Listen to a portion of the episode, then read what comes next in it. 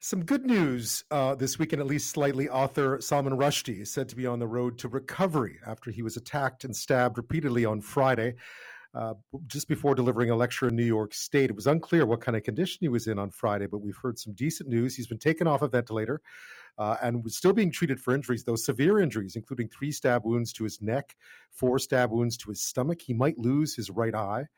Uh, there was a 24 year old New Jersey resident called Hadi Matar who was arrested at the scene. Now, the attack comes after decades of death threats against Rushdie, his novel The Satanic Verses, whose depiction of the Prophet Muhammad was seen by some Muslims as blasphemous.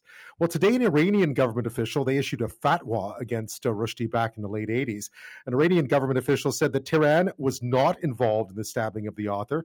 They did blame Rushdie, saying he exposed himself to popular anger and fury through insulting the sacredness of Islam. A U.S. State Department spokesperson, Ned Price, denounced those remarks. It's despicable. It's disgusting. Uh, we condemn it. You may not know this, but one of the first places that Rushdie found diplomatic support back then was here in Canada in 1992. He was invited to a PEN conference in Toronto. Bob Rae, then Premier of Ontario, was instrumental in making that happen. He couldn't fly commercially at the time, and even introduced him on stage, the first time a political leader back then had done that since the firestorm had erupted over the Satanic Verses. It also included one quite famous photo of Rae giving Rushdie a kiss on the forehead. Well, the two have stayed in touch over the last 25 years or so, including a reunion back in Toronto in 2017. We thought we would see what Bob Rae thought of all this, thought of his old friend and what had happened. And he joins us now, Canada's ambassador to the United Nations, of course. Bob Rae, thank you for your time tonight. Thank you so much uh, for inviting me on the show. Yeah, one of the things that struck me just hearing about what happened to uh, to Salman Rushdie on Friday was was just thinking back to when you shared a stage together, not exactly the same kind of setting, but you'd been on a stage with Salman Rushdie. It must have it must have brought you back. Uh, it did. It is exactly exactly true. Uh, he he came to the PEN benefit, a, a, a major fundraiser for PEN Canada, um, and getting him here was a was a bit of an exercise because he wasn't allowed to fly commercial um, by any of the airlines. They wouldn't they wouldn't have him on the on their planes.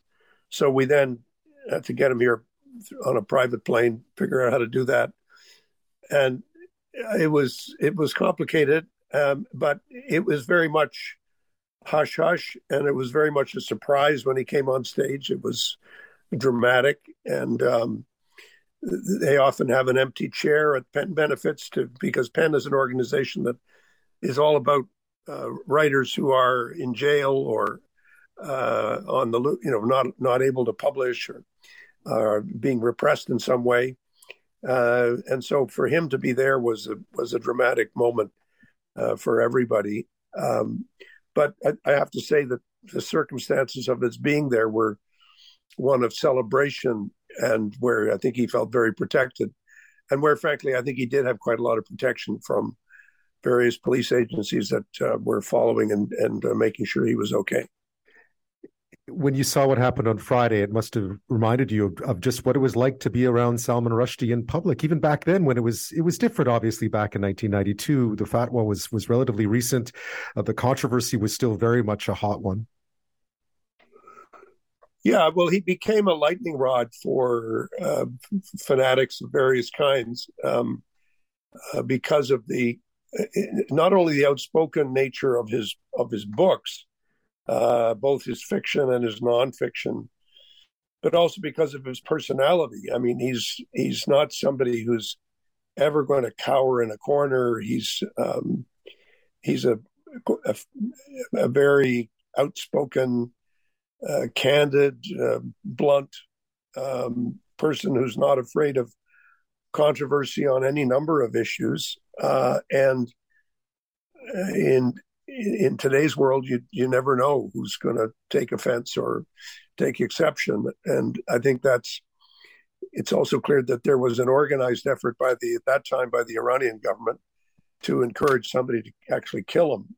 Um, and we don't know enough yet about the individual who um, attacked him in Chautauqua. So we don't really we don't actually know for certain uh, what what that person did or what was motivating him, who he had talked to, uh, what was in his head at the time. and that'll all come out as time goes on. Yeah, it's it's odd though. It's just a reflection of just how controversial, in some ways. I mean, it felt like that time had passed in some senses. That Salman Rushdie had had sort of everyone had moved on from those those days back when you first met, uh, and yet this was a reminder that he was always that that was always lurking out there. This anger against him, this irrational fanaticism that, that was aimed at him over so many years. Well, you've got to remember that he he deals with a lot of very controversial subjects. I mean, the you know, Midnight's Children is about the, the conflict between India and Pakistan, which I can tell you, being at the UN, is still very much alive. The yeah. Kashmir issue, still very much alive. Issues of extremism in both countries, very much alive. Uh, extensive uh, conflict, in some ways intensifying now um, in that part of the world. Uh, plus, of course, Iran, Iraq, uh, the Middle East, um, the issues around what's been going on in England in terms of Brexit and, and other things about which he's been very outspoken. So uh, it it is, I think it's a mistake to think that the issues that he spoke to, uh, both in the Satanic Verses and in uh, and in Midnight's Children, those issues are somehow settled and and resolved. They're not at all settled, uh, and they're still very much alive. Of course, as you were pointing out today, the 75th anniversary of, uh, of Pakistan and India's partition today as well. Um, you were the first world leader to sort of to embrace him at a time when he was sort of living in this strange purgatory that that all the controversy had brought on. What what was the decision? What made you decide to do that publicly? Well, I wasn't just embracing a person; I was embracing a um, a, a, belief that I have, and that is that um, people's ability to speak publicly, to speak to speak out, to be critics of governments and the status quo uh, is something that I value a great deal. Uh, and I think that the the to me it's a central value in our in our in our culture, but it's also it, it's a centrally it's highly contested globally, uh, but it's it's a central aspect of the of the current battle that we're in globally in terms of dealing with autocracy and dictatorship and, and tyrannical governments that are brutal, that still carry on torture and still uh, execute people on a regular basis. And that's what the government of Iran is, is what the number of governments are in the world. It's what we're dealing with in Russia and the Ukraine. So it, to me, it, you know, my beliefs in that sense have not changed uh, since my early, early days. I was always a very strong advocate for freedom of expression and for um, particularly for artists and, and, and critics and writers of various kinds to be able to freely express themselves. That's that was partly what our battle with the Soviet Union was all about. That's what uh, fighting against the treatment of Jews in Soviet Union was all about. I mean, you can go down the ways in which that's always been a key part of what Canada has stood for, and I felt that's what I should stand for. It was important symbolically for him too, though, because at the time he was having trouble finding world leaders to share a stage with him. Well, I think a lot of people were very intimidated. Let's not forget, uh, book publishers' uh, offices were being blown up. Uh, one of the translators, Japanese translators of his book, was uh, was attacked with a knife. Um, people were assassinated and killed. And that went on. Uh, the the French uh, comic satirical weekly newspaper Le Canard Enchaîné uh, was uh, was was blown up, and attacked. People were killed. I mean, it's it's a very important battle that we're we're still fighting, which is a battle for. It's a classic battle for freedom. It's a battle for freedom of expression. So I'd imagine that just your initial reaction to what happened on Friday was one of perhaps a shock, but not necessarily surprise. No, I don't think surprise was the right word. Shock mm. would certainly be a right word, but not mm. surprise, uh, because he's still a very, uh, a very vulnerable figure, obviously, and now we realize just how vulnerable he he was and to what extent he'd become a. I mean, people. I mean, when people go after you, and I find this even in my own public life, you know, they don't know me.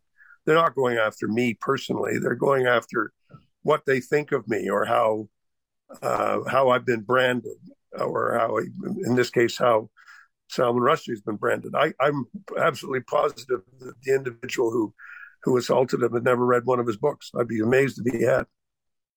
Absolutely. Uh, I'm speaking with Bob Rae, Canada's ambassador to the United Nations. We're talking about Salman Rushdie, of course, who was attacked on Friday uh, while giving about to give a talk at a small literary conference in upstate New York.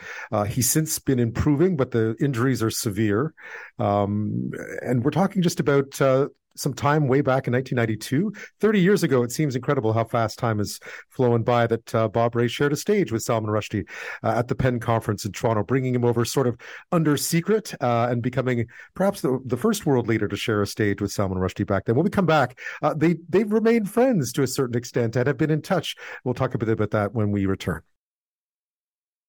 Bob Rae, our UN ambassador, is our guest this half hour. We're talking about the author, Salman Rushdie, who was attacked on stage on Friday in upstate New York at a literary conference, uh, more than 30 years after a fatwa had been issued against him, uh, essentially a, a, call for his death issued uh, against him by the government of Iran uh, for a book that he had written in 1988 called The Satanic Verses. You stayed in touch after that 1992 meeting um, over the years. I, I guess you must have just followed along quite closely as he became, I guess, sort of started to, you know, get rid of the security detail. Life became a little more free for Salman Rushdie. He was out there more often, and he sort of, and that's where we were when this all happened last week. Yeah, he he moved. Uh, I mean, he left London. He left England, and he's he's living, I think, mainly in New York at the moment. Um, I I saw him, and I've seen him a few times since since uh, 1992. I would stress when I met him, I didn't know him. I, I not. He was not a. He was not somebody that I knew or was a friend. He was a friend of of Michael Ignatieff. since since '92. Recently, I saw him in 2017, where he came back to Toronto for uh, the uh, 25th anniversary of the meeting, and um, he it was a major sort of celebratory event uh, for PEN and uh, both Salman and I were there, and we had a good chat and had dinner together. So it was was good to see him then, um, and to be able to renew our our friendship and our contact. Um, I didn't see him, haven't seen him recently because of COVID, um, but um, I look forward to seeing him when he gets out of hospital. Yeah, I mean, it, the, the idea still, this this goes back to what you were talking about. There's that great picture of you kissing him back in 1992, going back those years, and just the you know what you've been fighting for. The idea that that speaking one's mind, that writing things that people disagree with, is still a very dangerous business or can be a very dangerous business. I think that was what was most shocking about what happened on Friday to those outside of it is that you thought, wait a second, that's that that's this has been going on. He's been a target for 30 more than 30 years and all of a sudden here we are at 2022 and this happens to him. Yeah, I mean it's it's a, I think we talked about the word shock. I mean it is shocking. Um, but I think it is it is a reflection of the reality of our time and it's been, a, I think, intensified because of social media. Uh, the extent to which um, people live in silos. Um, some of the silos are extremely fanatical, very dangerous. We have issues with um, domestic radicalization of people of all kinds. We have uh, various kinds of extremism uh, being expressed. Um, and th- this is this is something that we are now having to live with in Canada and the United States and Europe around the world. Um, no part of the world is immune from this kind of of risky, dangerous um, reality, and it's something that we have to really contend with because it is so um, appalling, and and it is it does represent such a threat to um, our ability to express ourselves and debate issues uh, in a way that is that is civil. Uh, the late Bill Graham, who just passed away a couple of weeks ago, used to say that uh, it should be possible to disagree with people without being disagreeable, and that was a very civilized way of of describing one situation where we we can see by just by watching television and watching the national news and listening to talk radio mm. how people being disagreeable is increasingly common uh, vilifying uh, people that you don't agree with. This takes it to another level. This is a level of extreme fanaticism, uh, people thinking that the only way to deal with people that they find offensive is to is to try to kill them, and uh, that that's I think what's shocking for all of us. And Um, Canada is not immune to this. We've seen instances of it in uh, in our life uh, in Quebec City and in, in, Ottawa and all over the place. I mean, these these things happen, um, but it is a reminder that uh, of what I would call our our way of life, uh, the way in which we have hoped to conduct ourselves, is something that we have to continue to to fight for. I guess no surprise today that the first reaction from Iran was essentially to blame Salman Rushdie for this. It would have been nice to see them come out with and condemn this, but I suppose that was beyond beyond expectation. Well, the Iranian regime is depraved is a is a depraved regime. I mean, it is truly corrupt. It's violent. Um, it uh, it incites violence around the world. Uh, we have instances where they've you know set people in to blow up a synagogue and kill dozens of people in Buenos Aires. Uh, they do the same in uh, throughout the Middle East. Um, it's it's a terrible government, and um, we will once again, Canada will once again be presenting a resolution uh, to the General Assembly of the United Nations, pointing out the ways in which fundamental human rights are not are simply not respected in uh, in Iran. One of a number of countries in which that's true, but Canada has been the, the the sponsor of this resolution, and we will continue to sponsor this resolution because I think what we've seen with Salman is a demonstration that their behavior is not getting any better; it's getting worse. Bob Rae, as always, thank you so much. Thank you. Good talk to you. Thanks, Ben.